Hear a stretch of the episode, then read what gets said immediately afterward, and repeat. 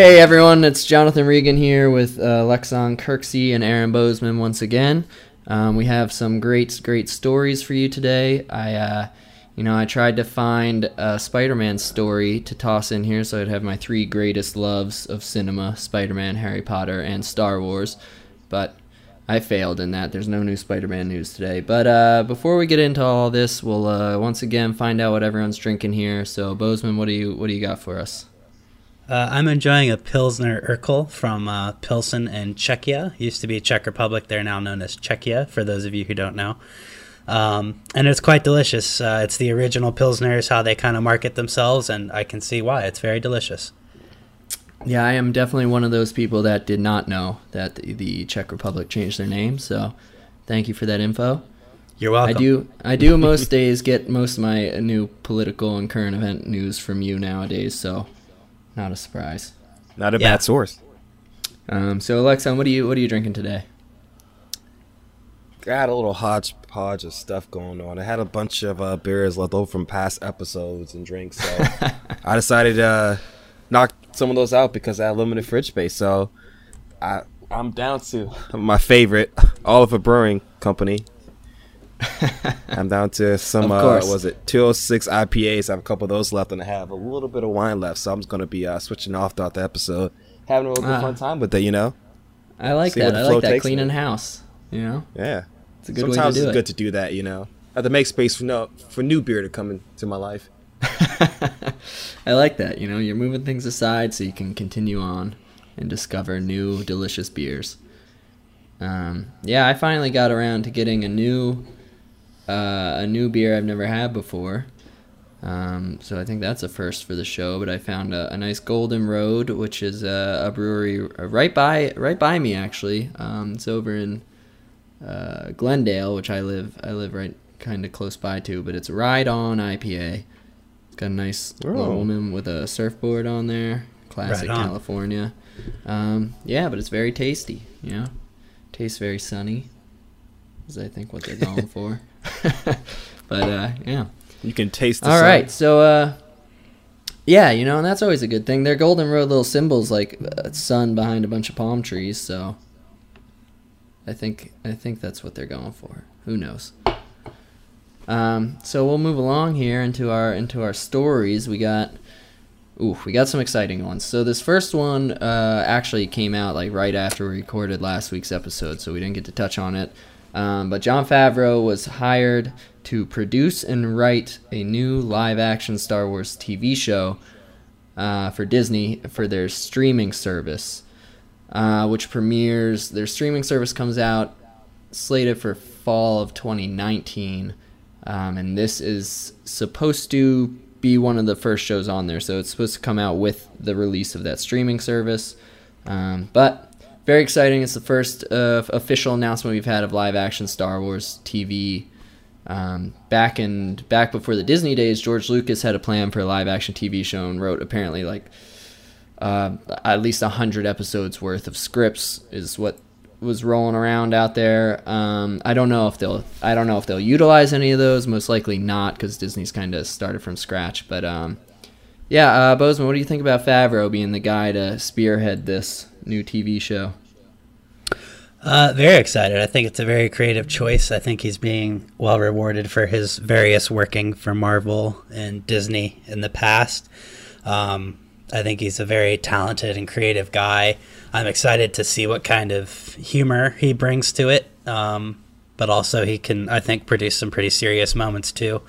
So, uh, yeah, I love it. Like, I couldn't, I wouldn't really necessarily think. I mean, there's people that I might have preferred, but like being realistic of people who have interacted with Disney and Marvel and the sort of people that they would trust to make this material, I'm I'm perfectly happy with it. Yeah, uh, yeah. You know he he's like uh, on one hand, I want to say he's he's kind of like the the safe choice, but I think that kind of does him a disservice um, for how talented he is. I mean, essentially, he he launched the the MCU, um, the Marvel movies with Iron Man one, which was such such a success. And I've recently been going back through all the old Marvel movies, and Iron Man one is just still to this day like such a good uh, such a good film. Um, And obviously, he did Jungle Book for Disney, and he's been working on Lion King, so he's very set in the the Disney family. Um, I actually expected them to give him Obi Wan uh, back in the day, but there's uh, a different director's rumored for that. But um, no, I think this is awesome. I think he's super super talented. I think he's a great Yeah. writer. Uh, I'm very excited to see what he does. He's also, to me, it seems like he's open to um, collaboration with other uh, artists and other creative people out there. So I think uh, my big hope is he works side by side with Dave Filoni, who, um, if you don't know, does the animated shows, creator of Clone Wars and Rebels, um, who just really, really gets Star Wars. So if those two are working together to come up with these stories, hmm, it could go it could go in a million directions, and they'll all probably be great. What do you Oh, think, yeah. Alexon? You know, your point that he's a safe choice, and I agree, but he's like one just hell of a safe choice. Looking at some of the movies he's done, like I'm a, as you said, Jonathan, I'm a fan of like the original Iron Man that he did and some of the other films, and like I love love his work, and I'm happy to see that he's doing it. Like he's not the most, he like risk taker in terms of storyline, but he does seem to care for the source material, and he does make good quality stuff regardless, whatever it is, like the range of stuff that he's been involved with. So I think that was a good choice. I'm excited to see what he does. I'm really Yeah. excited to see what they choose to be this this show because I, I like to see what if he's going to you know because he has done kind of different takes on movies and stuff. So I wanted to see like how we try to do this with a movie, uh, TV show. Yeah, it'll be uh, it'll be really interesting to see the timeline they choose and the characters. Um, just looking at like the way Marvel handles uh, TV versus film. You know, Kevin Feige is like very very invested in the in the cinematic universe, obviously, but he kind of lets the you know, like Netflix shows and television side of things do their own thing. Um, which on one hand I think is really cool because it allows like you know Daredevil, Jessica Jones, uh, the Punisher, obviously to be a lot darker and brutal than the the movies, which I hope the show for Star Wars can reach into also and take maybe do some like darker themes and storylines. Um, but at the same time, I do want it to connect more with the movies. I, it's fine to me for Marvel, but I would like a little more connection from everything in the Star Wars universe. You know, like I'm waiting for some more connections from Star Wars Rebels to hit the movies, whether it's characters or just story beats or something. Um, so I hope they they can connect it a little bit more. But I do think I do think Favreau's the guy to just uh, really start this thing off. And like, and he's not going to be directing every episode or writing every episode. Obviously, I mean, I think he's kind of just he's going to become like the Kathleen Kennedy of the TV universe for Star Wars. So he'll just kind of be kicking it off and uh, making sure everything runs smoothly. Um, Yeah. and I think he's a great choice for that. Uh, where Alexon, where do you think they'd be heading story wise? What would be what would be your first guess on on what they'll be covering? Ooh, that's a good question. Honestly, like my first thought would, would be Coruscant. I think a Coruscant Mm-hmm.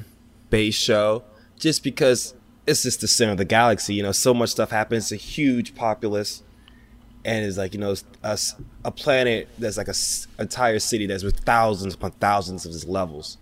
So every time I think of a, a Star Wars TV show, I, I just go to Coruscant. 'Cause I think you know if you want, like you're talking about, they could do like a more gritty show, and that's a perfect environment, at least to start. Yeah, because they can obviously yeah. always branch out. I mean, that was my first thought too, because uh, that's apparently where George Lucas's live action show was going to be primarily based. Was Right. uh, like, Like, the every time you hear a show, it's always on Coruscant. Yeah, and they have and they have Star Wars thirteen thirteen, the game that got uh, canceled uh, before the Disney purchase. Um, so there was a, there's a lot of stories already developed out there that that did go to those like under levels of Coruscant, which they can draw from. And there's obviously books and everything. So like there's so much that they haven't explored there. Um, so that was my first thought too. Um, and then obviously whatever characters they introduce, it could branch off. You know, season two, three could they could widen the scope a bit. Um, Yeah, but exactly. uh, yeah, because it gives what you that connectivity to the Star Wars universe, and also it's also ambiguous. That doesn't have to necessarily, you know, you don't have to have like major characters involved in this show. You know, Yeah, you can like reference yeah. the Jedi, the Jedi Temple and stuff. You don't actually have to see Master Yoda. You know, it's like it's one of those environments. It's really easy to do that type of stuff. Oh yeah, I mean, uh, like a first show. especially i mean yeah especially coruscant is so big um, and you know there's a book there's a book before this was before the disney purchase about one of the uh, one of the jedis that escaped order 66 and he was actually kind of living out in coruscant in the underlevels um, as just kind of like a, a mercenary type guy so like they have that to draw from too which would be interesting because i do think a jedi maybe not a jedi but a force user will be involved it's star wars um, Yeah. I don't think they would make their first live action TV show without one of the one of the like the staple aspects of Star Wars. I think down the road uh, they can have plenty of shows that are, don't involve Force users. There's so much in the galaxy, Star Wars galaxy for that. Um, but I think this one will. Uh, but yeah, I'm I'm kind of under the impression it'll stick around uh, the timeline of the original trilogy still, whether it's between three and four, or after right after six. But I don't think they'll take their first live action show and branch it away from the original trilogy just yet. Especially since everything they've been doing has revolved around the original trilogy. Right. Um, Uh, so, but my best guess would be between three and four, and I would also I would also guess on Coruscant, but location uh, is more up in the air. I think timeline wise, probably probably the rise of the Empire. Yeah. Um, That's a those- favorite time period. Bozeman, what are your what are your thoughts on this? Any any hypothesis on on where they're headed? Yeah, definitely. I mean, I think we have our own ideas about Coruscant and what a rich well of material that is. Um, I don't think we've ever really seen Black Sun on screen enough, um, which was such a huge part of the Legends universe. Um, I could also go for like a Rise of Jabba kind of thing. I could do, um, you know, obviously we haven't done much of anything before the prequels and anything that's canon. So there's twenty thousand some years of history to go through there.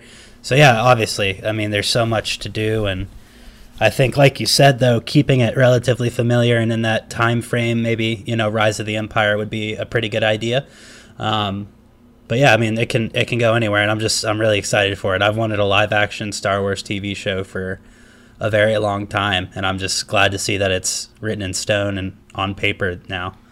Yeah, this this is honestly like almost just as exciting as like episode 7 announcement was because I mean, yeah, I was like after episode 3, that's all I all I wanted as TV started to become more like qual- high quality like programming, like HBO shows started taking off. All I wanted was Star Wars TV, and then there was the rumor of George Lucas working on some, and I was just anxiously waiting for that for years and years and years. Never happened. Um, then once Disney bought it, like you knew it was a certainty. You knew a TV show was coming, and it, it actually it actually took them longer than I expected to announce one. Um, I would have thought they'd want to hit the ground running with uh, some live action TV, but it's coming, and it's coming next year. It's not even going to be that long of a wait. If it's coming with their their streaming program, then it is uh, next fall. So, very exciting. I can't wait to start getting some more news about it. Um, I'd love. I hope they don't keep it a secret too long, like where it's gonna take place. They don't have to give us like plot details, but just a night a timeline would be would be awesome. Um, so I'm sure we'll learn more at either uh, the D23 celebration or San Diego Comic Con. So, whew, let's see, let's see. I'm gonna try to go to San Diego Comic Con this year. See if that You works better. out. Right there. So close. I know it's a nice quick drive. Uh, though even if I go to Comic Con, I think getting into the the Disney um, hall is a lot more difficult to pull off or more expensive. I'm not sure how it works really. So, Just let them know you're a member of the press. two. member of the press. I that's yeah. I don't. Is that a good thing or a bad thing? I don't know. It's the You know, best at the uh, at the advanced screenings they give out around here, they ask you if you or any family member or relative is a member of the press, and if they are, they they just don't allow you in.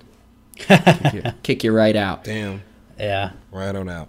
I'd say I'm not, even though like I work for a news organization, but it's it's you know, it's investing. I'm not.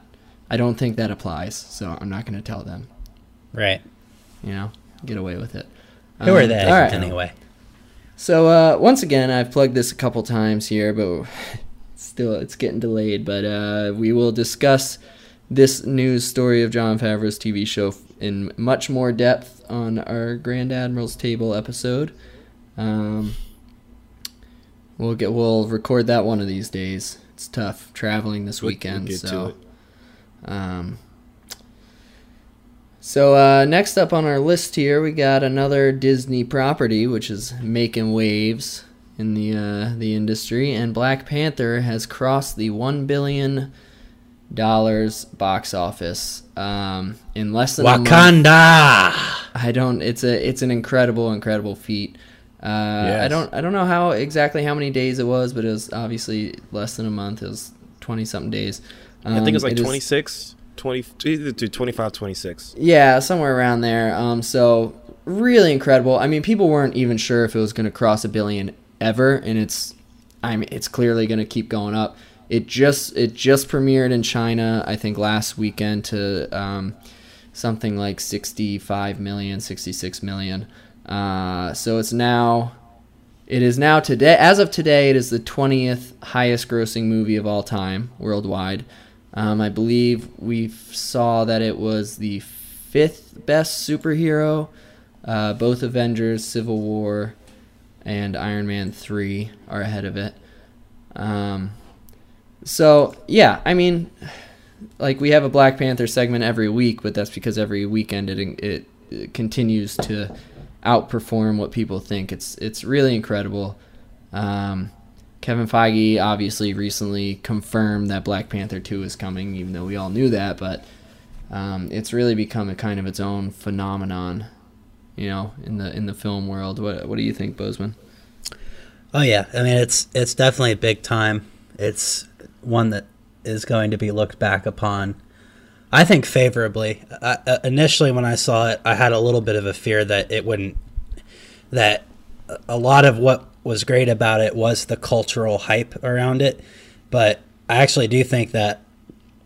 I think as some of that fades and we actually get to enjoy the film for what it is and have these repeated viewings and hopefully a good sequel and we have you know more and more of black panther as a character and we can kind of see it fleshed out even more fully and you know whatever his role in infinity wars might be like i i, I really do think it's going to stand the test of time and be one of the really big highlights of the mcu project um, that that stands up there with winter soldier and Iron Man two, and you know some or yeah, I guess Iron whichever Iron whatever not Iron, Iron Man's Man your 2, favorite. that's yeah, for sure.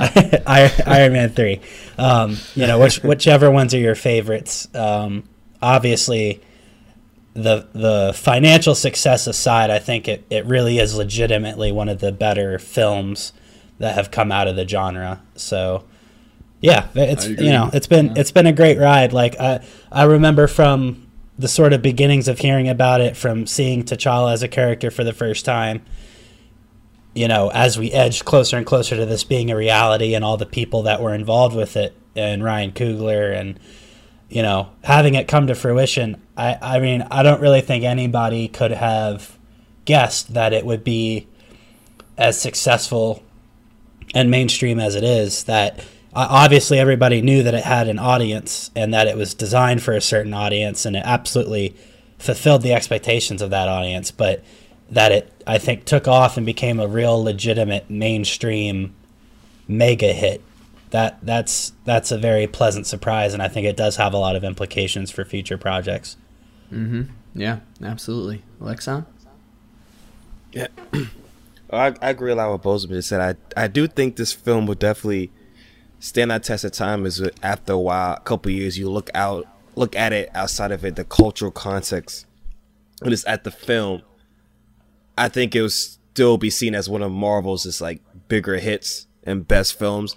Just the level, this is the level world building that they do and the character development and the characters they bring to the film. I think they did a just spectacular job, and I'm really happy to see that the movie's doing so financially well and that they will start investing more in like the Black Panthers, the characters. I feel like they have a lot more they could bring out. I hope they don't over compensate and like you know flood it with them, and then you know you get sick and the quality goes down. But I don't think they would do that. I think Marvel has a good grip on their characters, and I'm really excited to see how they take this moving forward. And will they be more adventurous in some of these characters they bring to film?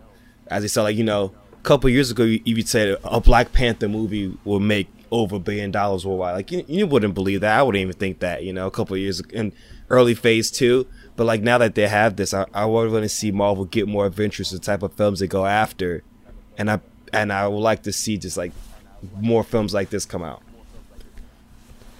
Yeah, man, it's uh, it's interesting you mentioned like uh, over oversaturating with either his character or all these characters, um, uh, because my first thought, and I don't think it'll necessarily be oversaturating because I think Marvel knows how to handle this, but I do think the biggest takeaway from this is going to be um, Black Panther becoming more prominent in future Marvel movies.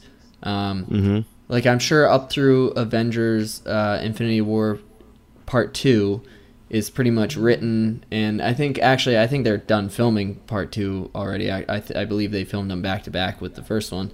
Um, but I think after that, like phase four, I think he's gonna become probably like the Tony Stark, the Iron Man of that phase, where he's kind of like going in and out of all these different Marvel movies. Um, I don't know if that was originally the plan, but I think that's absolutely probably going to be the plan now because they're just seeing how universally loved this character is. Uh, Yeah. So it'll be interesting to see how they utilize him. I mean, like, because in in these past few phases, I mean, Tony Stark, Iron Man has clearly been a major, major part of of Civil War. Uh, he was a, a main character in Spider-Man: Homecoming. Like he's just kind of made his way in and out of every single Marvel movie in some way, shape, or form. Um, Right. And I, I see Black Panther doing the same thing, like without a doubt. Um, they've already said like Spider-Man: Homecoming. Uh, well, Spider-Man Two. I doubt it'll be Homecoming Two. Uh, but they've already said that's gonna strongly feature another Marvel hero, just like the first one had Iron Man. Um, I don't necessarily think it'll be Bla- Black Panther, but I wouldn't be surprised like if that was Yeah. who it was. Um, story wise, I don't know how they make that work necessarily. That's an interesting team up to me. Uh, I don't really see those two uh, meshing well together, but I think if they Yeah. choose to do that, it'll be creative and it'll be an interesting take. Um, Well, yeah, well, maybe T'Challa comes to help out the hood there in New York. I just, uh, you know, I'm just trying to picture like that Tom Holland, Peter Parker teaming up with T'Challa. And Yeah. it's just, it's an interesting pairing to say the least, which could actually be a really, really cool way to do it. Um, Spiders uh, also have a huge significance in African folklore and mythology, so that could be an interesting Right. angle. There we go. I mean, because yeah, I mean, uh, Spider Man and and Tony were kind of. I it was also I love Homecoming, but it was very you know simple. Like he's always looked up to Tony. They're both tech guys. They're both geniuses. So it made a lot of sense. So doing an actual like where they're very very different would be an awesome way to do the sequel. Um, Yeah. Again, I don't I don't necessarily know if that's the route they're going, but I do think Black Panther will be heavily integrated into Phase Four. I think he'll be the new, um, or even the new Captain America, where like Civil War was utilized as essentially a new Avengers movie, but it was a Captain America movie. Like Black Panther two or three could be like a spin-off Avengers movie, but it's a Black Panther movie. He could be kind of the focal point. Um, because That's he, he's interesting got point. yeah, he's gotten he's gotten every audience. I mean, he- clearly everyone is taking to the this movie, not just the the black uh, community or any or anything like that. Like everyone's watching it, everyone loves it. Uh, so he's kind of the perfect character to take over the the realm here because uh, if rumors are to be believed, Robert Downey Jr. and Chris Evans are both done after Infinity War Part Two. So That's a good very- point because I remember reading previous like years ago before like they had that deal with Sony that when they were first about to introduce Black Panther that he was supposed to be a central role kind of moving forward and then after the Sony deal happened like after Civil that going to Civil War they kind of rewrote it to have more emphasis on Spider-Man because you know he has that big part in the comic book storyline and of that Civil War storyline he's like a focal point right Mm-hmm. the major superhero so it'd be interesting to see if, like, you know, with the success, like you were saying, will Disney maybe rewrite Black Panther in as a more crucial role? Probably go back to original plan of like having a lot of the storylines kind of centered around him because they have like they, they go to Wakanda in uh, Avengers four, so like they might just continue that trend moving forward, like having him be a major focal point, having cross over and show up in a lot of different movies. Mm-hmm. Yeah. I wouldn't. I wouldn't be surprised. I mean, Marvel's gonna. uh, They've got huge changes coming, obviously, for Phase Four. So, um, I'm sure they're gonna grasp on to what whatever they think is working and will continue to work. So, we It's will all exciting certainly stuff. see. I'm sure we'll learn. We'll learn a little, a tidbit more with Infinity War this year. See how things start to shake up, but uh, probably probably still be a little in the dark until Infinity War Part Two next year. So we'll find out. Um, so uh, so moving along here, we got uh, South by Southwest Film Festival just uh, wrapped up in the last couple days, uh, but we got some early looks at uh, a couple couple different movies here. We're gonna we're gonna pinpoint two that we've we've talked about in previous episodes and been excited for, uh, but. We got reviews for starting off. We got some for A Quiet Place uh, with John Krasinski and Emily Blunt, and it is uh, apparently incredible. Uh, it's it's sitting at hundred percent on Rotten Tomatoes right now. Apparently, it's very very scary and very very good.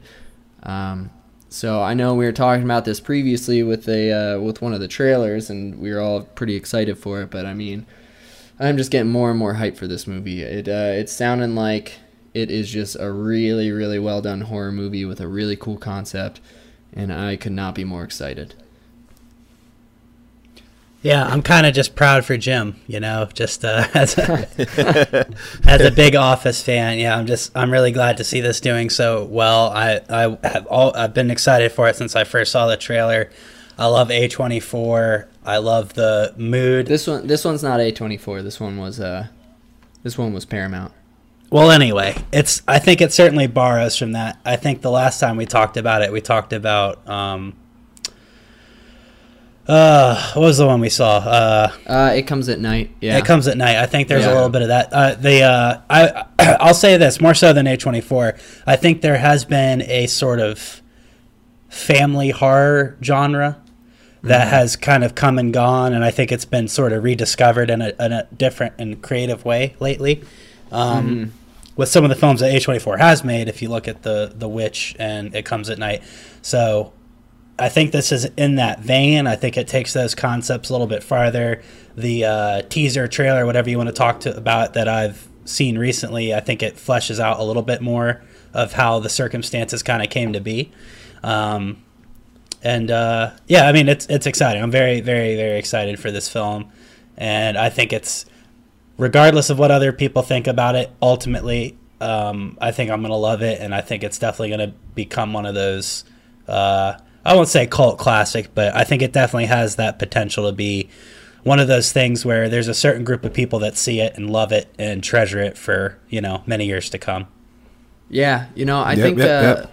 going on going on what you're saying, I think it has been kind of. And I maybe I think A24 has been a big big part of this, but not you know 100. percent um, But there's been a there's definitely been a shift in horror movies in the past couple years. Um, I mean, for one, there's been numerous every year that are critically acclaimed and loved by people, which for horror doesn't happen often. I mean, for the longest time, like a good horror movie was such a surprise because most of them are really, really shitty. Um, Yeah. So, I mean, in the past couple years, just off the top of my head, like we had It Comes at Night last year, it was a, a obviously incredible. Um, Don't Breathe the year before that. It Follows kind of started a lot of this as well. It Follows was an early one for these weirder ones. Um, in The Witch, obviously. So it's kind of shifting to those more strange and um, uh, I don't know the the term, but it's um, it's like Unsettling. unsettling. Yes, that, Yeah. that's the term I'm at- looking for. atmos- Uh, atmospheric, I think, is another good Yeah. word. That's that that has that's what has kind of turned to, and I think uh, that get that gets back to the word horror versus terror, right? A horror film is about expecting and anticipating what's going to happen and being Mm-hmm. dreadfully afraid of that, feeling fear from that sensation. Uh, terror is what I think of when I think of a classic slasher movie. You kind of know what you're dealing with, and it's terrifying but it's not horrifying. And if you want to go Yeah. back to what horror horror movies are supposed to be at their core, That that's that's what a horror movie is. It has to it has to fill you with dread and anticipation and like what Hitchcock always said, what what I can make you believe and fear and think about in your head as an audience member is always a lot scarier than what I can show you on the screen. And I think Yeah, some films yeah. definitely take that a little bit too far, and you don't get a satisfying payoff. You know, um, I think it comes at night is certainly guilty of that. But that sort of for, foreboding atmospheric dread, um, I think that that went out of horror movies for a very long time, and I'm very happy to see it coming back. And I think that that that is the key to what hasn't allowed a lot of the critical success that the horror genre has had in the past five ten years. Yeah, yeah, absolutely. Alexon, what do you what do you make of all this? Yeah, that's the points. I, re- to piggyback a lot what you guys just said. I had similar co- connections to It Comes at Night when I was reading reviews. I was reading the Variety review of the movie, and they were talking about how they didn't like how the movie didn't like create anything like a bigger story or narrative outside of what was just happening. And I got a similar feeling to It Comes in like how like you were you just got the story, you know, you just got the perspective of the people, nothing else about the bigger picture or like the universe is like that story. And i think that's what's happening a lot in horror stories now then like you that you got mm-hmm. into the trope of like you you kind of didn't like the characters because they're oh they're stupid because you but you know more information than they do but now you see horror movies like they just give you what the characters in the movie know you know you, you know very little so like a lot of things that happen are like new and unknown things rather than you know you expecting like the stereotype, you know, slasher killer, you know, hiding in the woods or something. Oh, don't go there. He's hiding there. You're stupid. You know, that's really going out the window. Some of these films. I think that A Quiet Place is that type of film. Like you just see it from the perspective of the people in the movie and no other context. So it makes it just that more like the atmosphere is that much more terrifying because you don't know what's coming. You don't know what's out there, and you're just you have just that lack of information. And like everything you do, you don't know what's gonna happen. It kind of takes you that story. I think that's really revitalizing that horror that whole horror genre as as is, you know it's becoming like you guys said a lot better Yeah, man, uh, that's actually a really good point. Like, um, kind of limiting the audience uh, perspective of these things, which I know is uh, some of the complaints. I mean, most most people really liked It Comes at Night, but some of the big complaints were definitely like, well, they didn't explain anything. You know, you never actually saw what the issue was outside of there. But that was what I loved about that movie was it was just like you're with this family, like you're experiencing the same crazy ass shit they are, and you don't know anything about it. And um, yeah, I agree with you. I think that's actually a really cool way to do horror, and that does seem to be the root. Because The Witch is similar. Um, Right. You know, a lot of this shit's just You don't know what's like, what going the on." fuck is going on? Like it's, it's very shocking. um, uh, so it come it uh, or uh, a quiet place does at least based on the trailers does look in that fashion. Um, it is obviously very different. That's a more traditional horror movie, but that's that's good in for different reasons.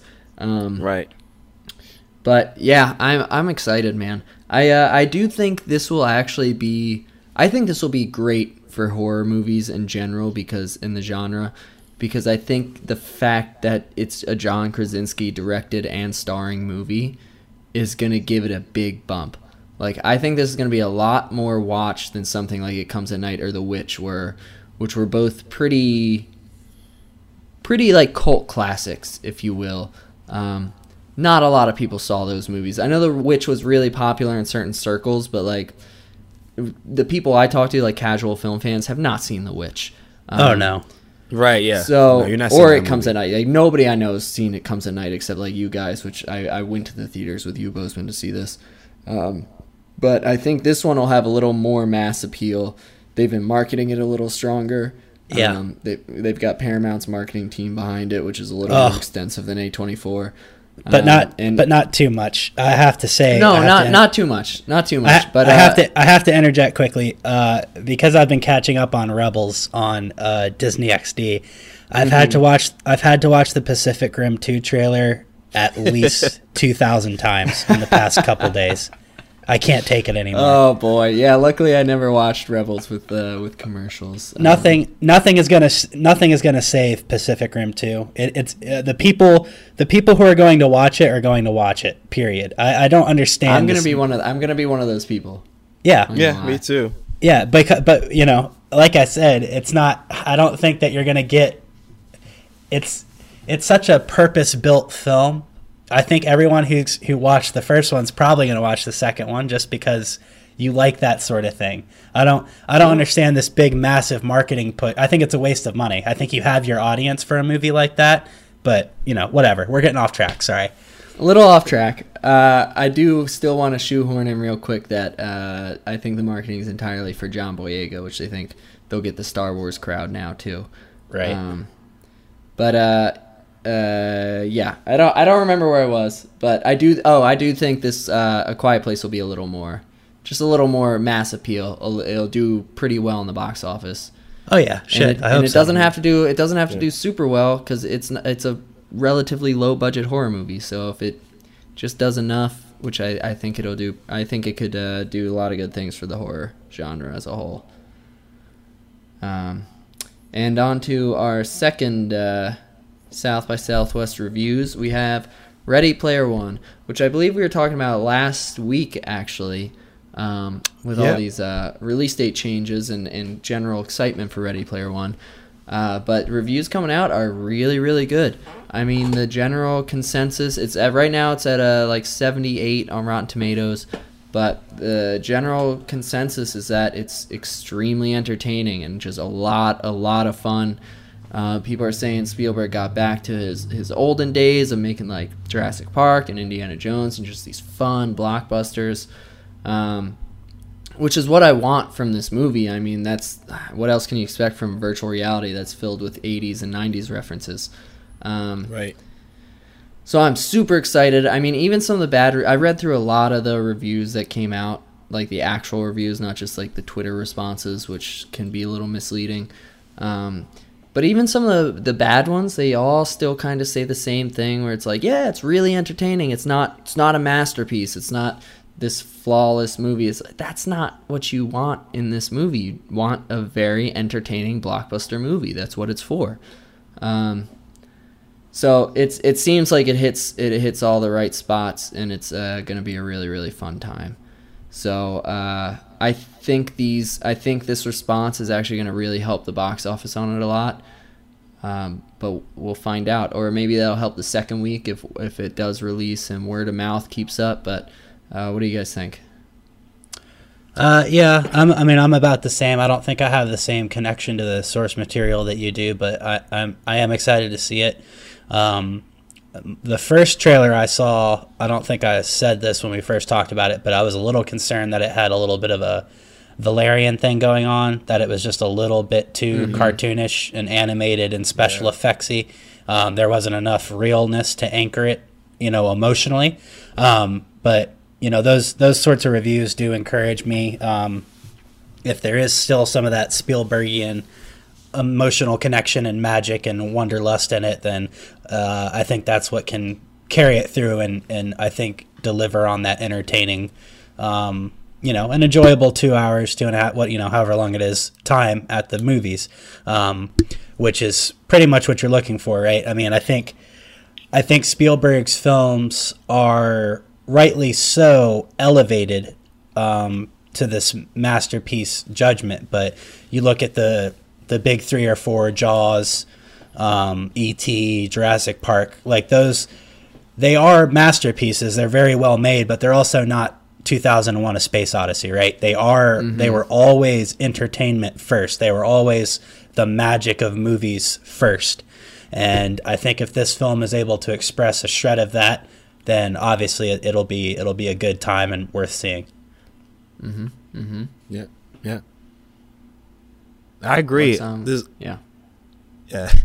Looking at the reviews, it seemed like, like you said, Jonathan, it hits those those block blockbuster tropes. It seems that it has it's it's really big on, the '80s and like n- '90s, the kind of nostalgia. So I think that will be its big or like selling point to it. That is, it did that really well. You look at like how Stranger Things, how it captured that like kind of essence of the 80s and that's the one of the reasons it became popular i kind of see the same thing happening for this movie how it has so much callback to like probably so many things that you know a lot of the i guess the core audience is going after is their childhood. So I think it would do well in that respect.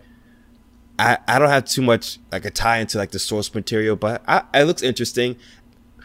The more I see the trailers, the more into I've gotten. The first trailer I saw, I wasn't too impressed, but I didn't know too much about the movie. But reading about it, I began to like it more, and I, I think it would do well. I think it would be, I do well the blockbuster. And I think you know, looking at the Rotten Tomatoes, I think it would still like have a, a modestly high score overall rating. Rating. Yeah, yeah. I mean, I I think uh, I think I think it'll do well in its first weekend, but I do think it'll it'll have a great second weekend in terms of drop off because I think it's just going to be one of those movies. I've read the book, um, and I I love the book, but it's a very simple, just pure entertainment. I mean, he just drops like 80s references constantly. Like sometimes it'll be like a page straight of just nonstop 80s references. It's not like the g- greatest writing out there, um, but it's mm-hmm. fun.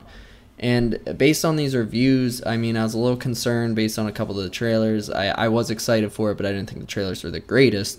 Um, but based on these reviews, like it seems like he took that and uh, and just made a really really fun, really fun like action packed movie. And I I think people are gonna I think people are gonna really respond to it. I mean, Spielberg hasn't done a movie like this in a really long time. I'd say yeah. his last like big budget blockbuster fun movie was Indiana Jones and the Kingdom of Crystal Skull, which was horrible. Not um, fun. No, you don't talk fun. about that movie, Jonathan. What do you? How yeah, I know. You? you know when I, when I was movie before the me? episode, I was trying to think of his last like big blockbuster, and I that skipped my mind. And then I like looked at rightfully like, oh, so. I was like, oh shit, he did make the last Indiana Jones. Um, but I, I, yeah, I think people will respond to this. I think it's going to be a really really fun movie, and I think if people like go because I do think people were turned off by the trailers a bit. Um, so I think after the first weekend, if people start talking and saying like, "Yeah, that was actually a really really fun movie," uh, second weekend won't be too bad, which they need because then after the second weekend, then Rampage comes out, which The Rock takes over the box office. So.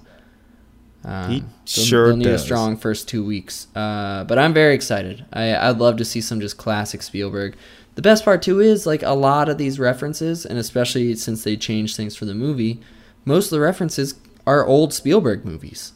I mean, the man dominated the 80s and 90s, so it's a lot of his old I've, his his references, so it's very easy. That's a very interesting them. point. I didn't even think about that. Yeah, I saw a T Rex like, in the trailer. yeah, there's the Jurassic Park stuff. I he, Jeez, I yeah. think in the book in the book actually, which also in the movie, obviously he dri- he drives a DeLorean. It's like he buys a DeLorean for himself. So like, I mean, it's so easy for Spielberg. He he's that was his time period. That was his era, so he can fill it up with those references. Um, and that alone is going to be so fun. I mean, seeing some of those old references, like the Iron Giants in the trailer at one point running around. Um, at least in the book, you get like Godzilla at one point. Like it's just filled with fun. It's just going to be a good time. So, I'm excited. I think people will like it. I think it's uh, I think it's going to do well.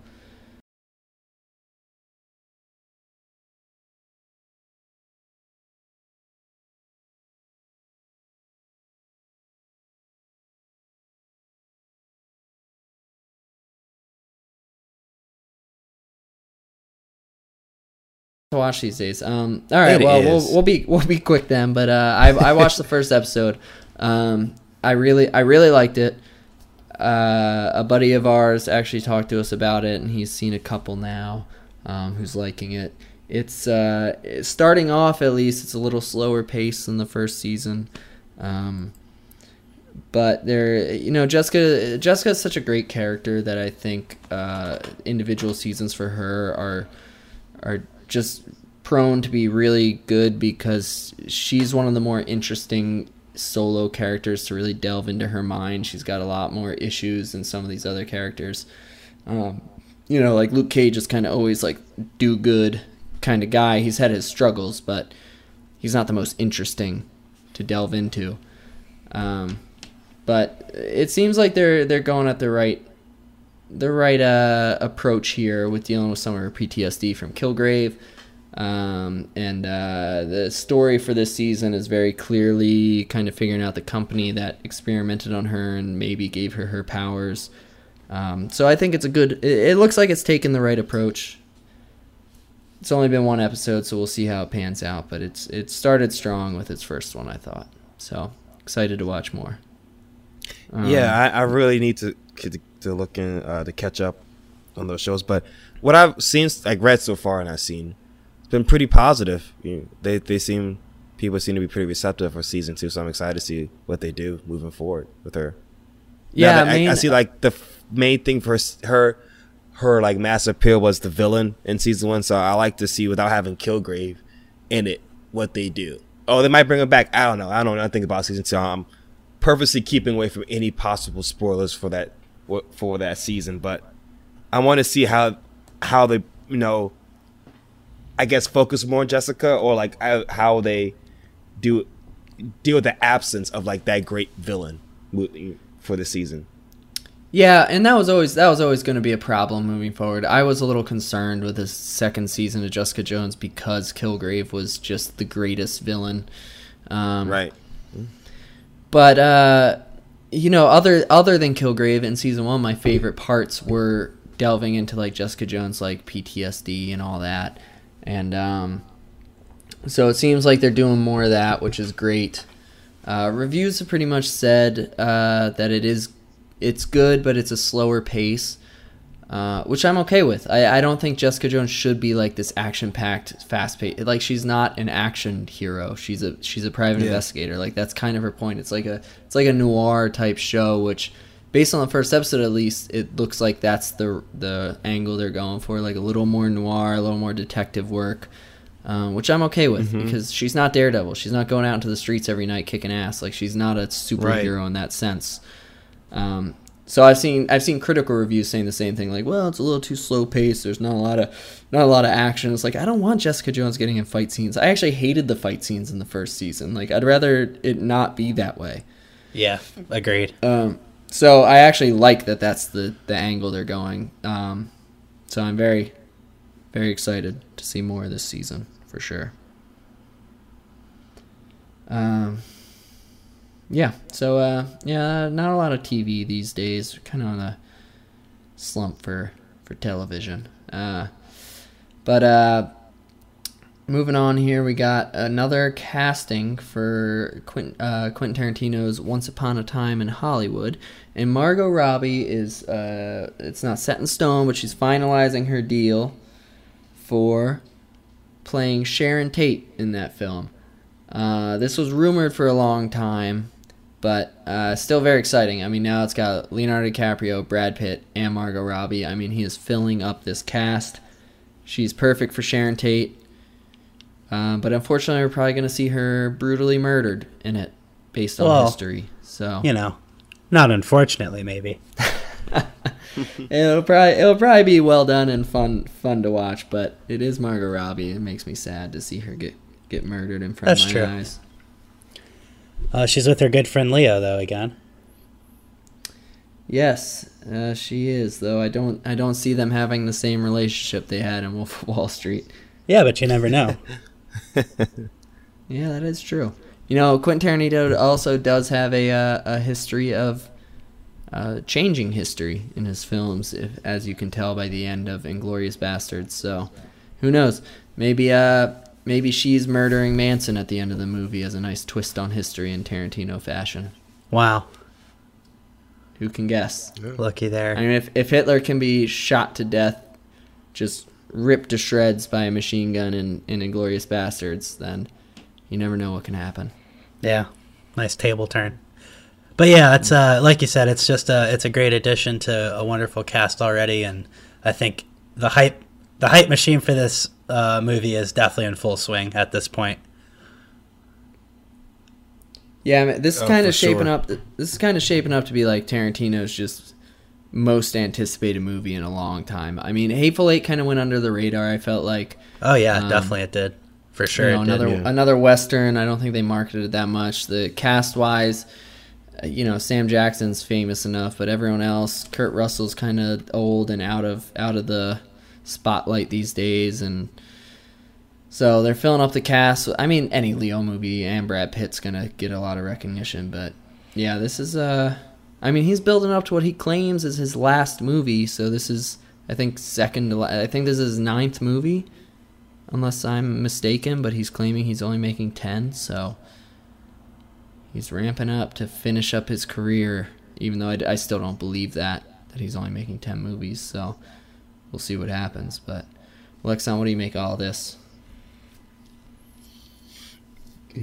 Going along the same lines, you know, great cast.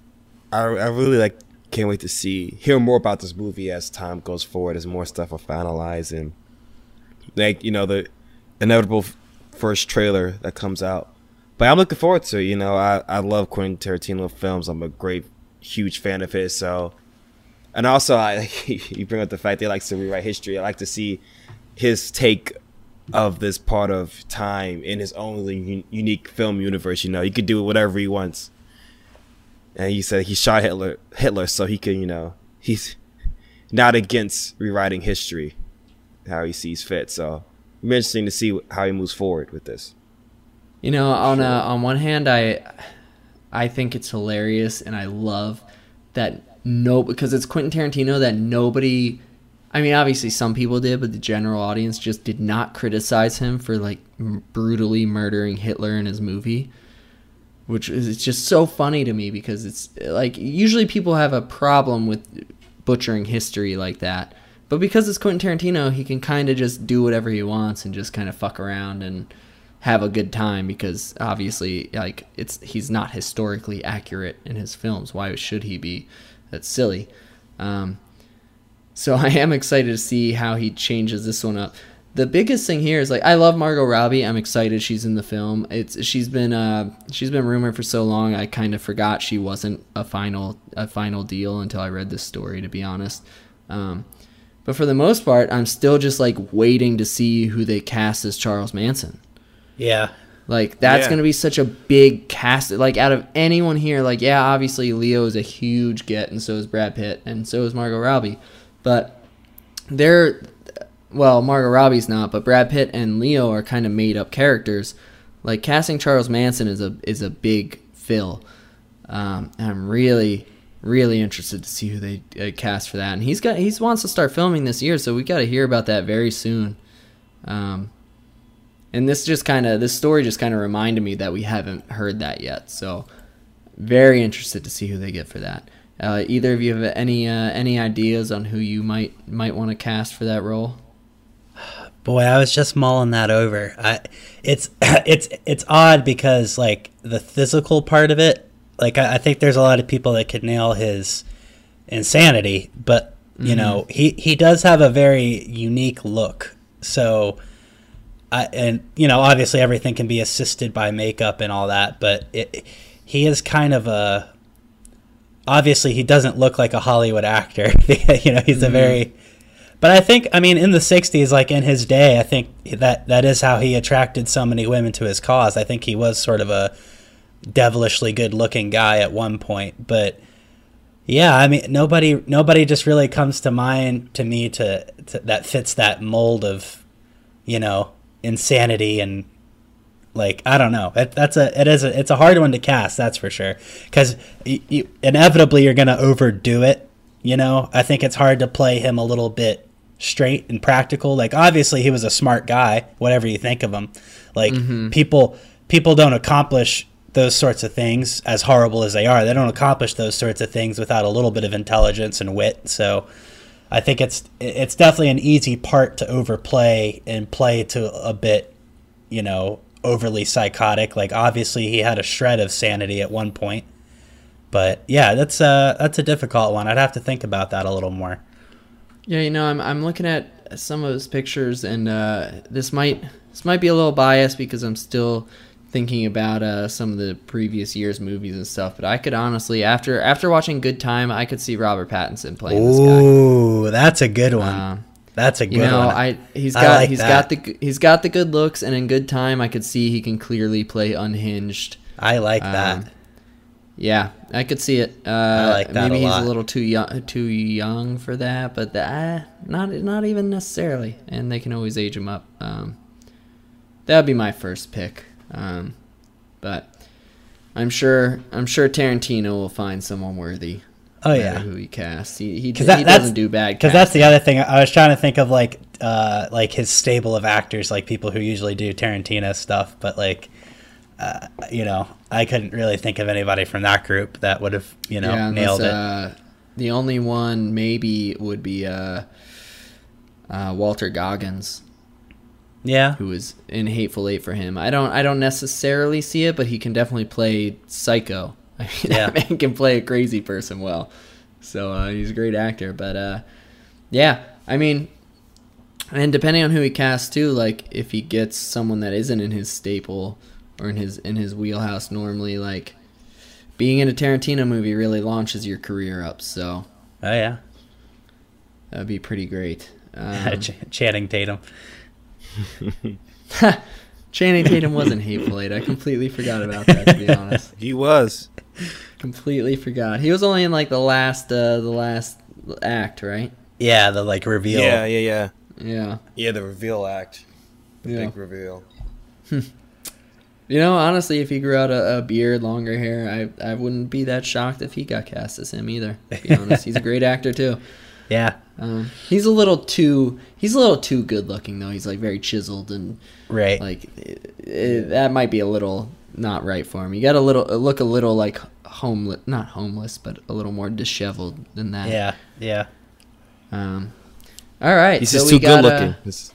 Yeah, that is that is the main problem. Like if you look like a male model, then uh, it's a little hard to think of you as uh, Charles Manson, the crazy fucking murderer, psycho man. So, but that's that's what acting's for. So who knows? He could probably pull it off. Acting. um, so we got another another great film coming up here with uh, with Netflix once again. This is our weekly Netflix segment. We got a couple weekly segments. We got a Black Panther segment every week. We got a Netflix segment every week, um, and Disney in general. But uh, Dan Gilroy, the director of uh, Nightcrawler with Jake Gyllenhaal, and most recently uh, Jay. Oh boy. J. Esquire Israel. How, what's the name of the, that Denzel movie? Roman J. Israel Esquire. Roman. Roman There you J. go. Israel Esquire. Um, he is doing his next movie with Netflix. It's uh, being classified as a horror thriller, starring Jake Gyllenhaal, teaming back up with his Nightcrawler cohort. Uh, John Malkovich is within the cast, and Rene Russo is co-starring, who was also in Nightcrawler. So he's teaming up with a lot of the same people.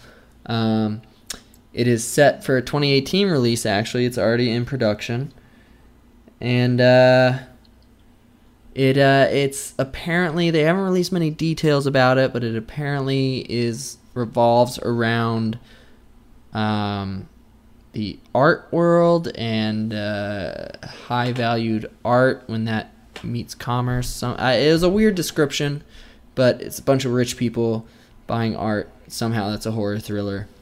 I don't know how that works, but uh, I'm excited for the team up. Jake Gyllenhaal hasn't really done anything bad in a long time, um, and I haven't seen uh, the last movie, uh, Roman J. Israel, uh, but Nightcrawler's amazing, and Jake Gyllenhaal's always great.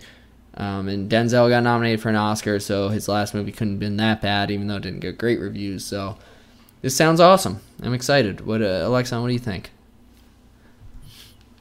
Yeah, just no piggyback kind of what you said, like uh, the Jake Gyllenhaal. You know, he doesn't really do bad stuff, and uh, yeah, I, of course, huge fan of Nightcrawler as well. And I'm glad to see them working together, get on a project. As I was reading, he seems to be getting a lot of people from Nightcrawler on this upcoming Netflix movie. The, the only thing that concerns me is it's a Netflix movie, so you know Netflix hasn't really nailed its movies in the past. But I'm hoping that it has the all the, the ingredients to be a great film. And uh, I have no not much to say other than that. I'm I'm really excited. I'm going to keep this on my radar to like really look to see more news coming forward to really make more final thoughts about it. But looking at just what we given so far, I love the cast. I love Dan Gilroy. The only thing that concerning me is Netflix. It's a Netflix movie, but you know, I'm just it's it's only a matter of time before Netflix gets a hit for a movie. I feel like they're going to keep trying at it until they do, and this might be the first one. I mean, Yeah. they've had hits. Oh yeah, they've they had had hits. hits, but you they've know, just had more misses than hits.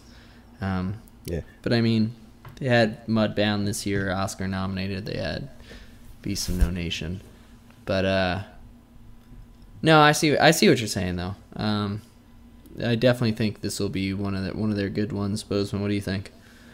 Oh yeah, I agree. I'm very excited. Um, I hope that the majority of the film is just John Malkovich and Jake Gyllenhaal staring at each other intensely. I think they're two, really great actors to cast against each other. I, I hope they do have like an antagonistic relationship because they're just both so intense. Like they can. Uh, I'm just. I, I'm really looking forward to it. Uh, Dan, I think, is a good writer. Um, a good director as well. Maybe I guess we have to see. Like, I think he's only directed three times. He's written a lot more than he's directed. So, you know, I hope he he obviously got some great performances out of people in Nightcrawler. So I'm excited to see him. You know, give a shot at that again. But, um, yeah, I hope it's a I hope it's a hit for Netflix and the kind of thing that keeps people subscribed and uh, an example of the quality content that they can put out in contrast to some of the clunkers. Yeah, uh, yeah. This is uh, Clunkers. They have had quite a few clunkers, quite a few clunkers recently. Um, I'm pumped to hear this coming out in 2018, though. That's a big surprise. They're already in production. They're they're rolling with it. Film, film it Um, up, film away. I hope it's great. Uh, I think Jake Gyllenhaal was super super snubbed without an Oscar nomination for Nightcrawler. I'm not saying he should have won, but should have got a nomination. I mean, Nightcrawler was Nightcrawler was amazing. Jake Yeah. Gyllenhaal was top of his game. He's already a great actor. So uh, yeah, this could be this could be a good one. Uh, the honestly the the storyline reminds me of um, uh, what was it called? Uh, that uh, that uh, Danny Boyle movie with James McAvoy with the with the art dealer. Trance. Oh yeah, trance. Yeah, Trance. Obviously, very different because Trance dealt with like hypnotism and all that trippy nonsense boy, I, tricking f- your brain. I forgot all about that. Ah, I love that movie, man. I have I I feel like everyone forgot about that movie, and I have seen that so many times.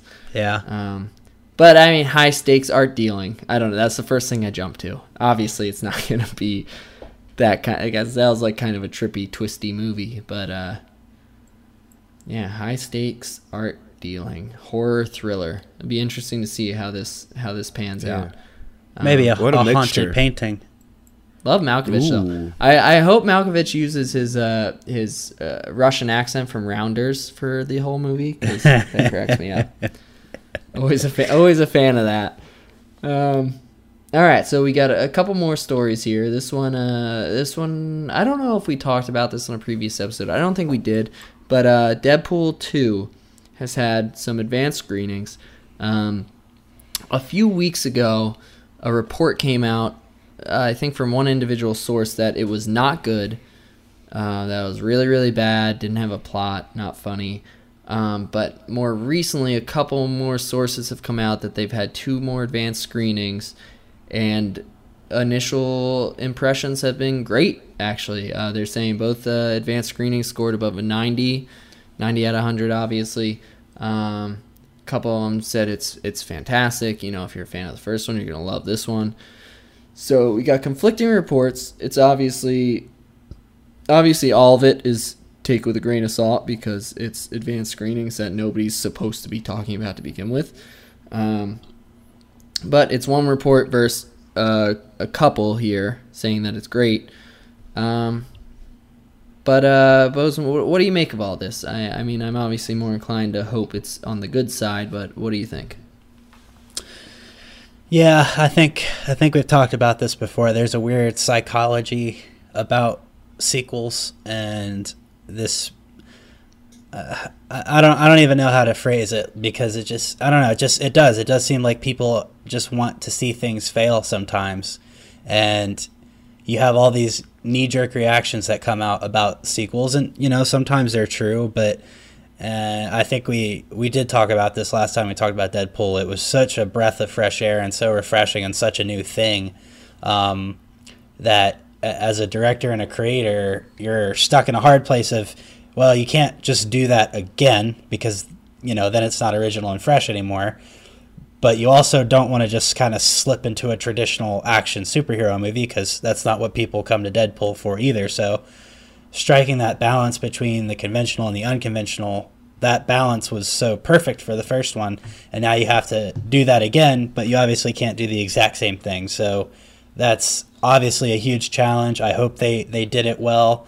Um, you know i don't i don't like to talk about the quote unquote haters but um, you know they they might be out there. They're certainly out there and putting out bad information or just you know I just think people people just don't digest as much as they should when it comes to film. It's such a complex medium with so many layers to properly reviewing and thinking about a film. Um, you know, I, I, whenever you get the opportunity for an advanced screening or what have you, yeah, I'm certainly happy to hear your thoughts, but I don't think it's it's it's right to just have this this reaction to it that it's you know it's horrible or it's the greatest thing in the world because the truth you know as more and more people see it you're inevitably biased by other people's opinions um, you know a fear of standing out too far in one direction or the other. Um, you know things usually regress to the mean. They come to the middle. You realize that you know the films that you thought were the best thing in the world second viewing a couple months later maybe not so much the case. Things that were not so great same thing they probably come up a little bit in your opinion. So, yeah, I think it, it, it just needs time and sequels sequels especially because it's it's inborn bias, right? I mean, for me, when I see a film for the first time, I like to know not much about it. I like to be able to film form as full of an opinion as I can. But your situation in a sequel is that you've already seen an hour and a half to two hours of that thing, and then you have to watch another dose of it basically and try to put the first one aside but also you need that because it makes the sequel make sense most of the time. So you know bal- balancing all those things and coming out the other side with it with a, a, a good thoughtful opinion that's very difficult obviously. That's kind of the name of the game so um, I'm not surprised that there were reactions out there that were very negative, and I'm also not surprised that a lot of people have now come back with a lot more positive things to say. So, um, obviously, excited to see it for myself.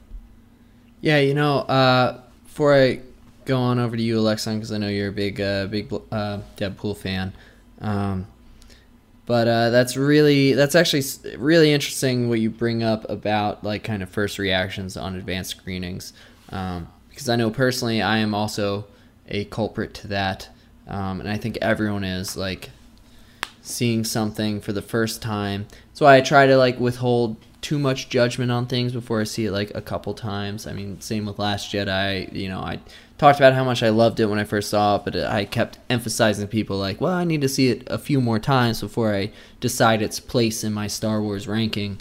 Um, but I, uh, you know, I saw an advanced screening of Justice League, um, and you know they just they get you pumped up, man. They came out there, and it was a, it was a secret screening, and they're like, you're you know you're all here seeing Justice League, and everyone in the crowd went nuts, and they're all clapping and cheering, and it was just it was just a really fun atmosphere, and uh, and you know I had a really good time watching the movie, and I've seen it again since, and I still don't think it's a a terrible movie by any means at all. I think it's entertaining and I think it's better than previous DC movies, but it's not a good movie.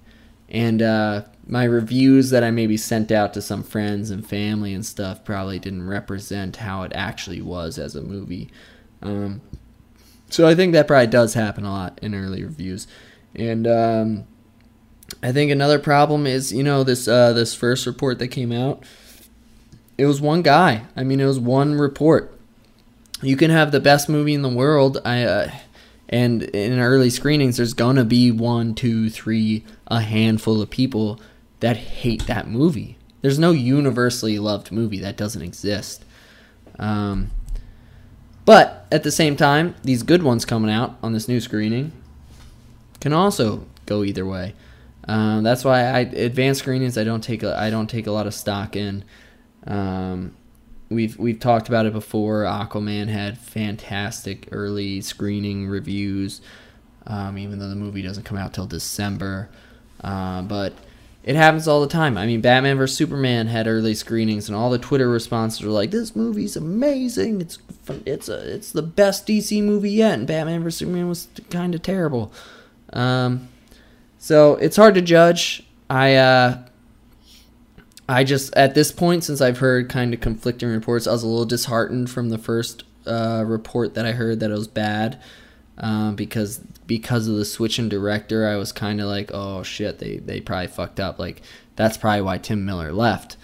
Um, and got disheartened, but now that I'm hearing good things, I'm kind of back on the boat where it's just like, well, this is probably a case of if you like the first one, you'll like the second one, or like I trust Ryan Reynolds to not make a bad Deadpool movie because right. he's so passionate about that character. Um, what do you make all this, Alexon? What do you what do you think about these conflicting reports here? Yeah, so after you know he's that first initial bad review and he's positive, I'm gonna not hold my judgment off, but I'm gonna wait till I see the movie. I think the movie's gonna be what could be a good film. Just I'm putting some blind faith in it, just based off the first Deadpool film and seeing like I said this before, and I really do believe this is like one of the most accurate description of a comic character you've seen in the films. Like he's taken like in the movie right out the comics, and seeing how Ryan really seemed to care about this project and how he he pushed for this for so many years. I think he wouldn't do like a bad sequel. And going into the Bozeman, you're talking about how like you know that whole issue with a lot of sequels, how they don't do as good. I looking at the characters they brought into Deadpool 2, I think that was their solution to it, like bringing in Cable, a major comic book figure who hasn't been seen in movies yet. And I know that people wanted to see them for a long time, been wanting to see Cable in the movie. And Deadpool's a perfect way to show him because he's a kind of like an R-rated movie type person. It's a very dark, gritty time, like history timeline that he's in, and he comes back and he's a dark, gritty character. You know, he's very violent, gruesome, person, and I wouldn't really fit in like a normal like you know MCU Marvel Universe film.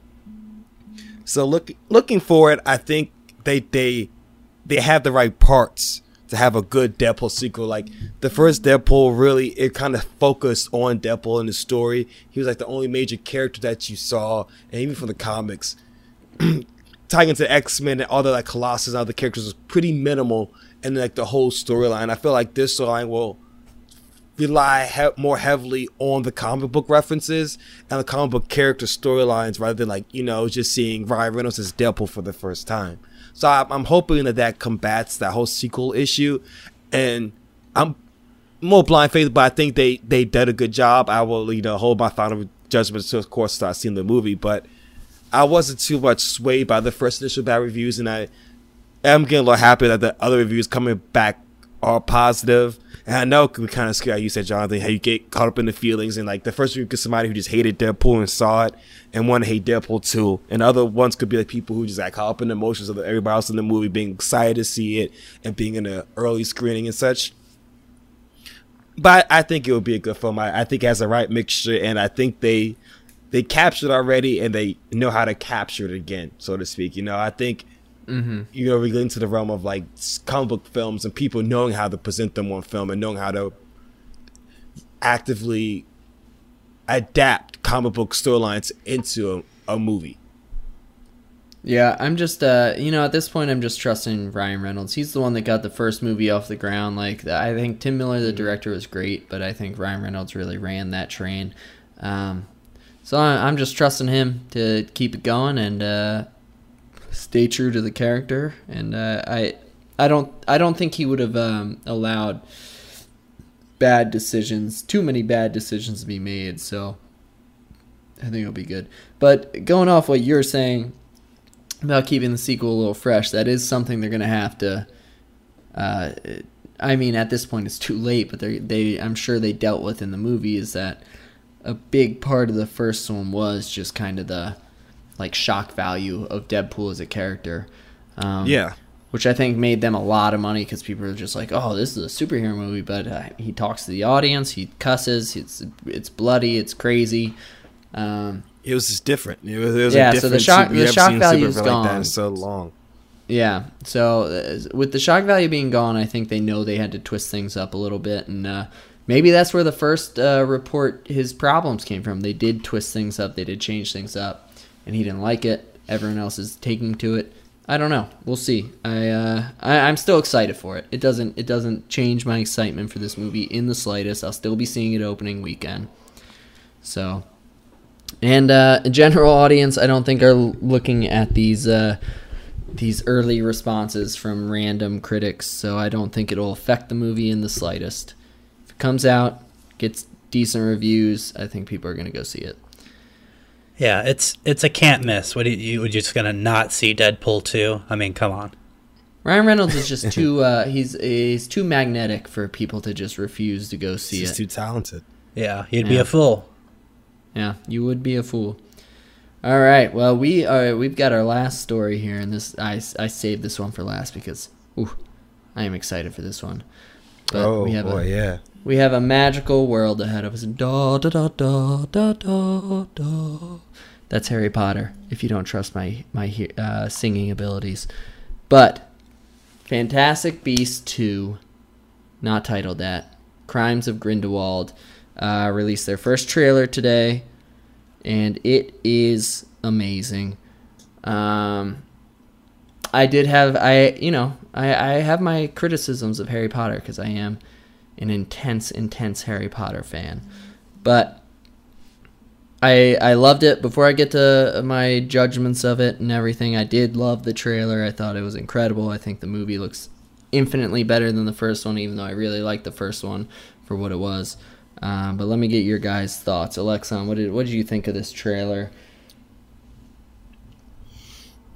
I thought it was good. I'm, I'm. I think I'll say I'm the least Harry Potter fan out of the three of us. I like. I'm a fan of Harry Potter, but I'm not as an active, huge fan as I think you guys are. But to, to know that I haven't read the books so know too much of the background outside of the movies, but it looked good.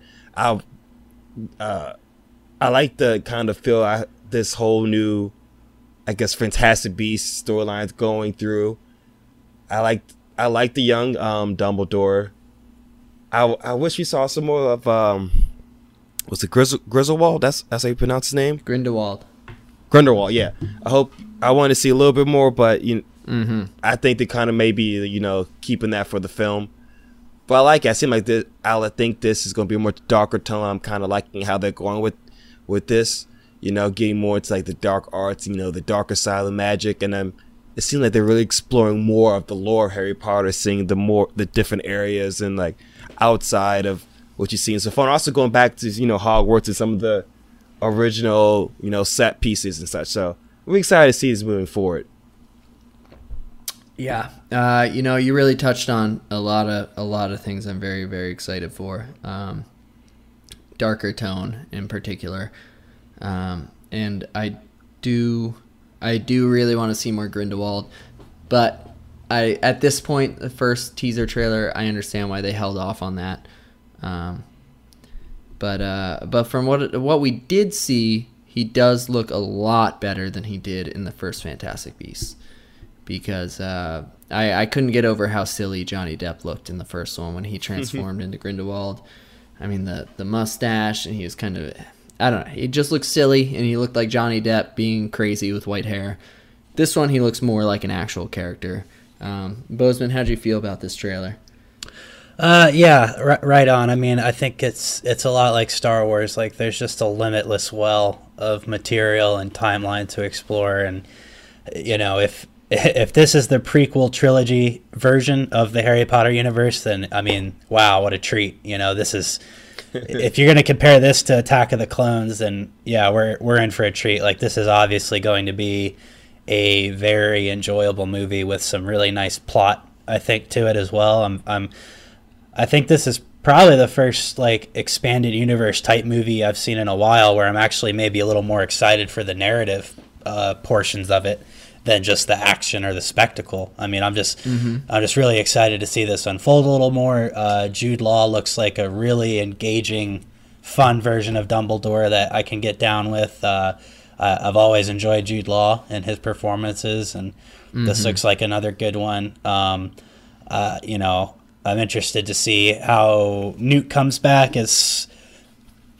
Um, I don't. I won't say maybe not the main character. I think it's a little too early to say that, but I just interested to see where his story goes. Um, and uh, yeah, Grindelwald. I, I agree. I, I was a little off put by him in the the first one, um, just by Johnny Depp in general. I just thought it was kind of an odd choice. Um, Mm-hmm. Because like Grindelwald is like I don't even know like a good way like because like if if Voldemort was like Osama bin Laden like a like a terrorist like a like Grindelwald's like Hitler. Like that's how I always pictured mm-hmm. him like just the worst person ever. And it's just it's a lot like Star Wars like you have you have this incredible power this incredible gift and if you truly give it over to yourself to be evil with it then wow i mean you can do some pretty horrifying things to people. And i always thought that that's kind of what grindelwald is supposed to be. And i definitely did not really get that in the initial depiction of him but it does look like maybe we're going in that direction. Um, and again i always understand like this is ultimately like a children's story but like there are there is a lot of potential for some really gristly fun things to explore. Um, in the wizarding world and uh, yeah just very happy to see the next chapter of it Well, uh, uh, just real quick, I don't think it is a children's story any longer, to be honest. Um, I think Harry Potter evolved into, I mean, by the seventh book, even the sixth, sixth and seventh book, and definitely by the movies, it's really no longer a children's story. If Yeah, you well, like think about. would you say happening. like like young adult then like a hunger Yeah, games young young adult for sure. maze runner yeah yeah uh, that's i guess that, like, young, that's what i meant Yeah, young adult. Um, but I mean, the seventh book it just got so dark and so violent. Right, and right. So did the, so did the movies, obviously. And I think they're kind of continuing that. Like they could have backtracked and made it more. Like if you compare like the first Harry like Sorcerer's Stone to the first Fantastic Beasts, like yeah, Fantastic Beasts had some fun in it, but it also had some pretty dark stuff. Like I mean the the um, I forget his name, but the one character with that. Um, uh, the obscurus that had that like darkness inside him. I mean, he's like killing family members and Yeah, he's yeah. ab- abused by his uh, adopted mother. Um, there's some dark stuff, uh, but let me uh, preface this uh, by saying I, I do have I do have a bit of a rant because I have a lot of I have a lot of things to point out about this trailer because I'm very I'm very excited. As I start at the start of this uh, episode, my three great loves: Harry Potter, Star Wars, and Spider Man, and I haven't had a Harry Potter topic to discuss in a long time. Um, but feel free to jump in whenever, because I'm going to jump through some topics here. Oh, I'll But, jump. Uh, oh, jump in, buddy, jump in. It, it split things up. But to start off, number one, start of the trailer, we're back at fucking Hogwarts. oh yeah We're at Hogwarts. And I have had Yeah. I have not been so excited by a trailer in so long. The moment I like the shot I saw those first few towers, like that's Hogwarts. ah, That's what's happening right now. the castle Oh, It's oh happening. boy. Yeah, we we're back. We're back in Hogwarts. Um, these wizards apparated into Hogwarts.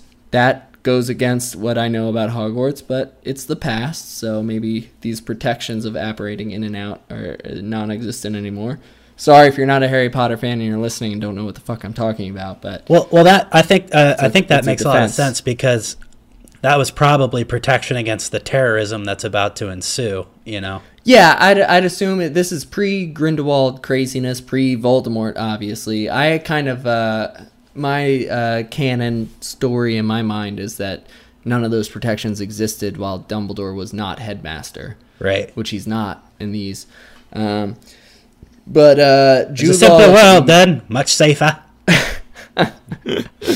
uh, Jude Law looks amazing as Dumbledore. I think he looks Right. great.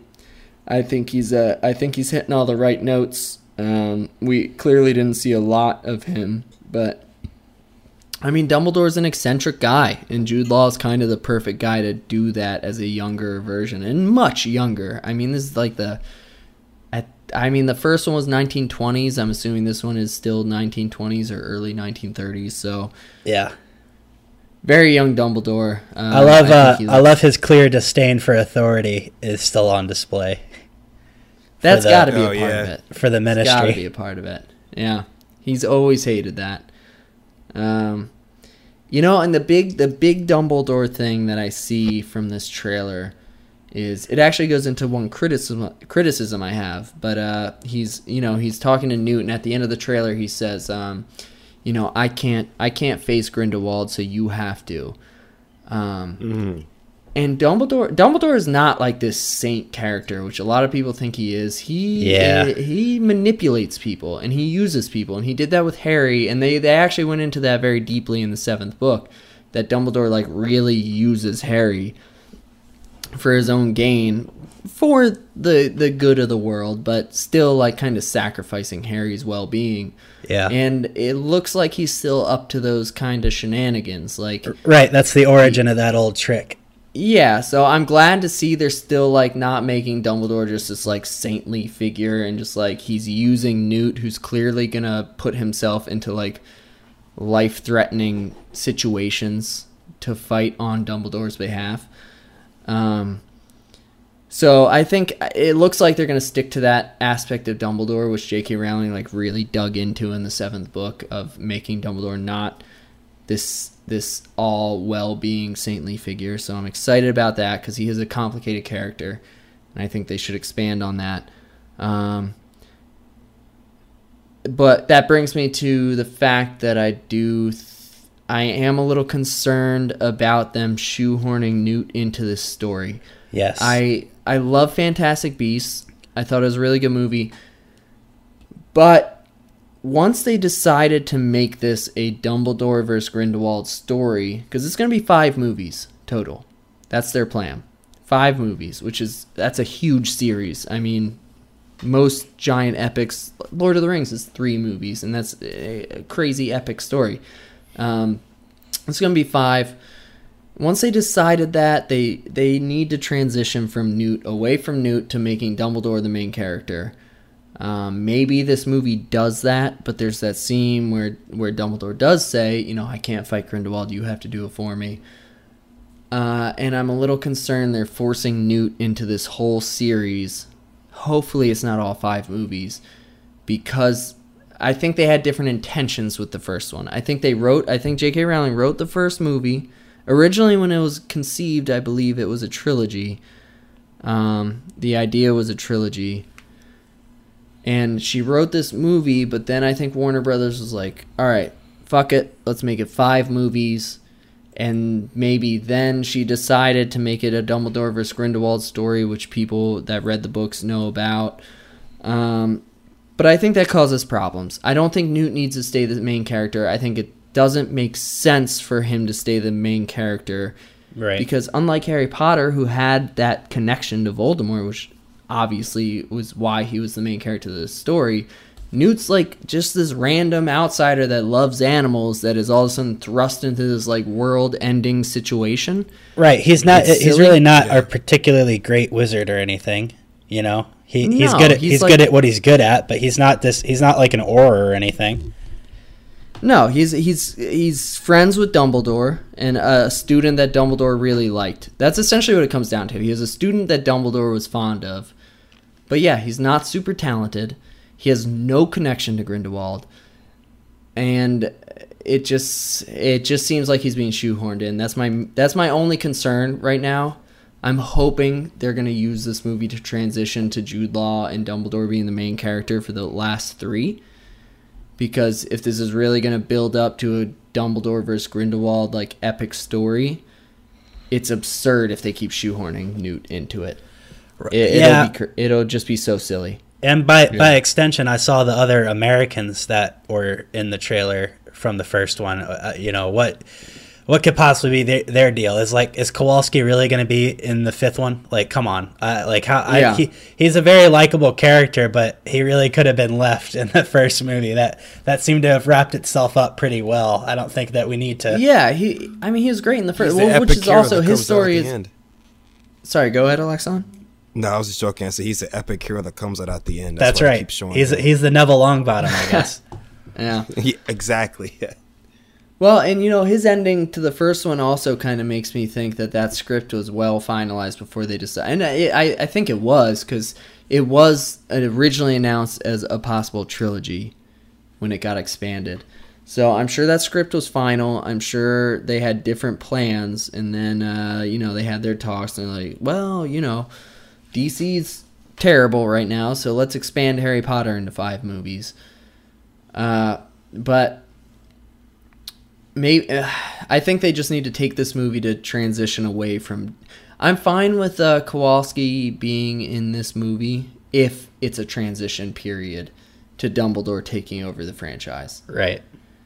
But if they keep these characters, if they keep Kowalski, if they keep Newt into these these sequels, I mean they can keep them in if they're they're minor characters. Like Kowalski can be a comedic relief character, fine. Like there's plenty of that in Harry Potter. But if they stay the main characters, that's really gonna spoil this storyline because I mean this is a storyline Harry Potter fans and book fans have wanted for a long time. I mean It's surreal. It's was- almost surreal that we're getting it at all in any way. yeah any I, I never form. i never expected to get it i mean they talked about it in the seventh book like dumbledore's biggest adversary was grindelwald and that whole thing and uh, you know and especially with like dumbledore's sister got killed and he never wanted to face grindelwald because he didn't want to find out who actually killed her in that duel that's like that is really really good material for some character development for dumbledore and grindelwald going forward but if they shoehorn Newt in the middle of that, like that just kind of ruins the tension. It ruins the drama for all those characters. Right. It doesn't make any sense. Especially because Um, he's so he's just such a charming and befuddled guy. You know, he's he's almost Yeah, like you know- autistic, really. Like he doesn't really belong in these like epic situations. Which actually a lot a lot of people thought that was the point they were trying to make in the first one that he was autistic. Actually. yeah, Um, so I, I'm I'm holding off judgment to see what they do with his character because based on this trailer, I I am I do think the trailer is great. Um, because the other big thing is I think the first one I really like the first one, Fantastic Beasts. Um, where you mostly for it expanding uh, the overall Harry Potter universe, which I think obviously any future movies that's the perfect thing to do, because we were so kind of secluded in Hogwarts in the original Harry Potter. Uh, so, and he's moving to Paris in this one. So like keep expanding the world, keep expanding the overall wizarding world, and that's a that's the perfect thing to do. So I'm excited about that. I think Jude Law looks great. Um, as we talked earlier, I think Grindelwald looks better than he did in the first one. Um, so I'm excited. I'm excited. We'll see. Grindelwald. We'll, we'll see what happens. We got four, no, three more after this one. So You think we could see a this- a young McGonagall somewhere in this uh, five movies? yeah, well, you know, based on what I know of her character, I think this is too early. A little too early, huh? because Dumbledore Dumbledore's super old because he he dealt with the uh, Sorcerer's Stone for a while. He's older than he should be. Yeah, well, like, Oh. yeah, I guess in the nine, like he's already in his forties or so in this, in the Yeah. Yeah, and, twenties. and this is like 1920s. So. Yeah, so that's another McGonagall's regular age, so she hasn't been born yet, Yeah, she's still pretty old in the nineties, though. or maybe just got born. right, right, right, right. Like a yeah, Um, but the uh, I mean, rumor has it the future sequels, uh, based on the book and when he when Dumbledore fights Grindelwald, that's way down the road. So these future Like the movies 50s. should, yeah. So these future movies should have pretty significant time gaps. So right. maybe maybe in future movies. I mean, I'm sh- hopefully they start doing this time gap and we can explore different eras of the Harry Potter world. Oh, Which would be here, awesome. here's one. Uh, John Boyega as a young Kingsley Shacklebolt. Now, you may joke, but that would be amazing. Yeah, Sounds great. That sounds amazing. But that's the perfect reason to transition to Dumbledore being the main character too. Like if we're gonna jump through different eras, yeah, he's I mean, he's fighting Grindelwald through this whole time, so he's the one to jump through eras. Like Newt's not gonna Newt's not touching the Sorcerer's Stone. Newt's not staying immortal. Like there's no reason to keep him around. He's writing his book and that's that's it. yeah. I guess we'll uh, probably have to see Nicholas Flamel at some point too. I yeah, I, I would not be surprised if he, he has to pop into the story in futures in future movies for sure, especially if they're gonna start spanning Oh, so exciting. spanning the eras. Um, yeah, I, this just this movie's gonna just open up a lot of a lot of fun history on Harry Potter. So, and J.K. Rowling's writing the screenplays, so I also still have faith that she's gonna do it properly. I mean, she Yeah. loves that world. She does not. She does not uh, uh phone it in at all. So, Yeah, yeah. I'm excited for them to start taking some like liberties and going off in this story, like you guys were talking about. Really covering some of the other stuff that they covered in like the Harry Potter books and some of these darker themes and such. You know, going on these movies. It's really exciting. You know, me being a Harry Potter fan, but not knowing much about it, I kind of going more like blind about it. I'm, I'm really excited to see how they move forward with these going on with like we said five films they're doing for this Fantastic Beast storyline. You know, mm, it's all all good stuff. You know, I really want to see, excited to see more stuff. Definitely going to see this movie when it comes out. I know, as you will, you guys will as also, undoubtedly. trust me, I will. Yeah, can't can't miss. Um, yeah, man, I think this is kind of like obviously Harry Potter had you know seven, eight movies, um, compared to like Star Wars, but I still think this is kind of like similar to like after the first uh, original trilogy of Star Wars, where it's like now it's opened up to them doing so many different storylines and like really expanding this universe. Yeah. Same kind of thing like we're talking about with like Jon Favreau's TV show where they can like they can go to this time era, this time era, do that, this and that. And this these this movie series can do a lot to expand that universe, which I hope they take advantage of. yeah, Um, we'll see because yeah, the, I mean the original Harry Potter story was pretty condensed into Harry's struggles and Hogwarts. Um, it did not expand to the outer world that often. So that's what it seems like they're doing since he's, you know, going to Paris and they're saying it's going to be in a different city for every movie or something like that. Um, so we'll see. It's exciting stuff. now we just got to get a Quidditch through the ages movie.